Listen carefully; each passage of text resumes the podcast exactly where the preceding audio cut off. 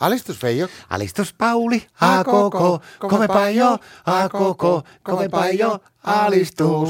Tervetuloa Sanko Joukona, no nimittäin kotikiusattujen viikkokokoukseen Veijo. Kiitos Pauli. Mikä se on, että noin naurattaa? No mua naurataan, että mä, jääkeekö tämä Suomen, Suomen loppuottelutulos.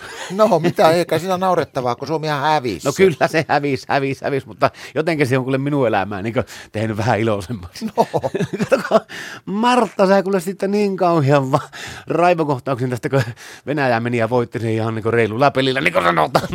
Martta, Martta kuule sai siitä kauhean raivokohtauksen, niin se paino sisälle, se on mököttänyt nyt siellä viikon sisällä, niin sieltä alkoi kuule lentelee ovista ja ikkunasta ulos, niin se tyhjensi koko meidän talon. Venäläiset tämä hetvurstit on ottanut, tuota paskaa hän ei pistä enää ikinä suuhun. No mitä se syö sitten? No se syö nykyään kuule pelkästään vaan niin Karjalan piirakoita ja sitten tota Sveitsin leikettä.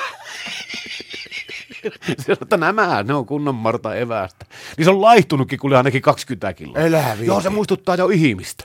No, Sitä mä ihmettelin, kun eilen illalla, kun menin olohuoneeseen katsoa, että mitä se touhua sillä, kun kauhean ryminä kuului ja semmoinen huohotus, että mikä silloin meneillään siellä. Niin se oli ostanut tuon lasikutun venneitä, ja teki soutuliikkeitä meidän olohuoneessa sillä. Sillä venneen. Joo, ja siihen venneeseen oli vielä asennettu magneettikamera siihen keulaan. Onko se mennyt ihan sekoosi? Ilmeisesti onko se suunnitteli tämmöistä hommaa, että hän on huolissaan sitä yhdestä suomalaisesta tytöstä, sitä Sinisaarelasta. Joo. Että kun- onko sitä kukaan koskaan ottanut kunnollisia magneettikuvia, kun se tykkää pyörissä tyttö tuolla Norjanmerellä ja muuta, niin onko näillä jotakin magneettivikkaa, kun se aina tarttuu kaikkiin laivoihin kiinni?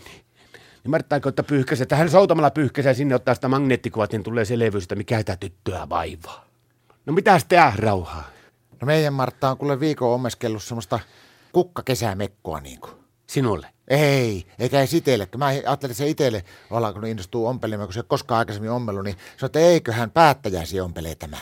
Jaa, mutta onko teillä koulun päättäjä siellä luo? Ei, koulun päättäjäsi, kuule, kun se on tämä isä Nitron, sen, tämä rysselireissun päättäjäsi, meppipäättäjäsi, se ajatteli mennä sinne ilostuttamaan sitä, kun se on niin kauhean surumielinen, kun sillä mitä 60 000 ihmistä ei enää tykännytkään sitä ja Sä ajattelet, että mennään sitä ilostuttaa. Se homma semmoista oikein nättiä, kuule kukkakangasta. Ja ajattelet, että joo, että hän tekee siitä, kato sille isä Nitrolle semmoisen kaavun.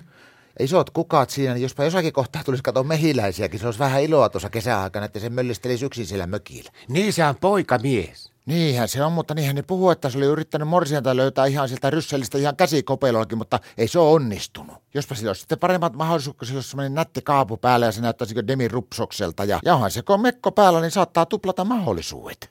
No näetkö sä sitä mekkoa, tuliko sitten oikein tyköistuva? Eikö se tuli semmoinen väliän sorttinen, kun se tykkää, että sillä saa luumut ilmoittua. Semmoinen ongelma vaan oli, että Martta oikein muista, että minkä kokoinen mies se isä Nitro oikein on, niin sillä jäi sitä hamekangasta kuule kuusi metriä yliin, se miettii, että mitä se sille tekisi. No mitä se meinaa? No se keksi sitten kuitenkin, että mitä se tekee. No mitä se tekee? No se vie Kalervo Kummolalle loput hamekankaat. No miksi se sille?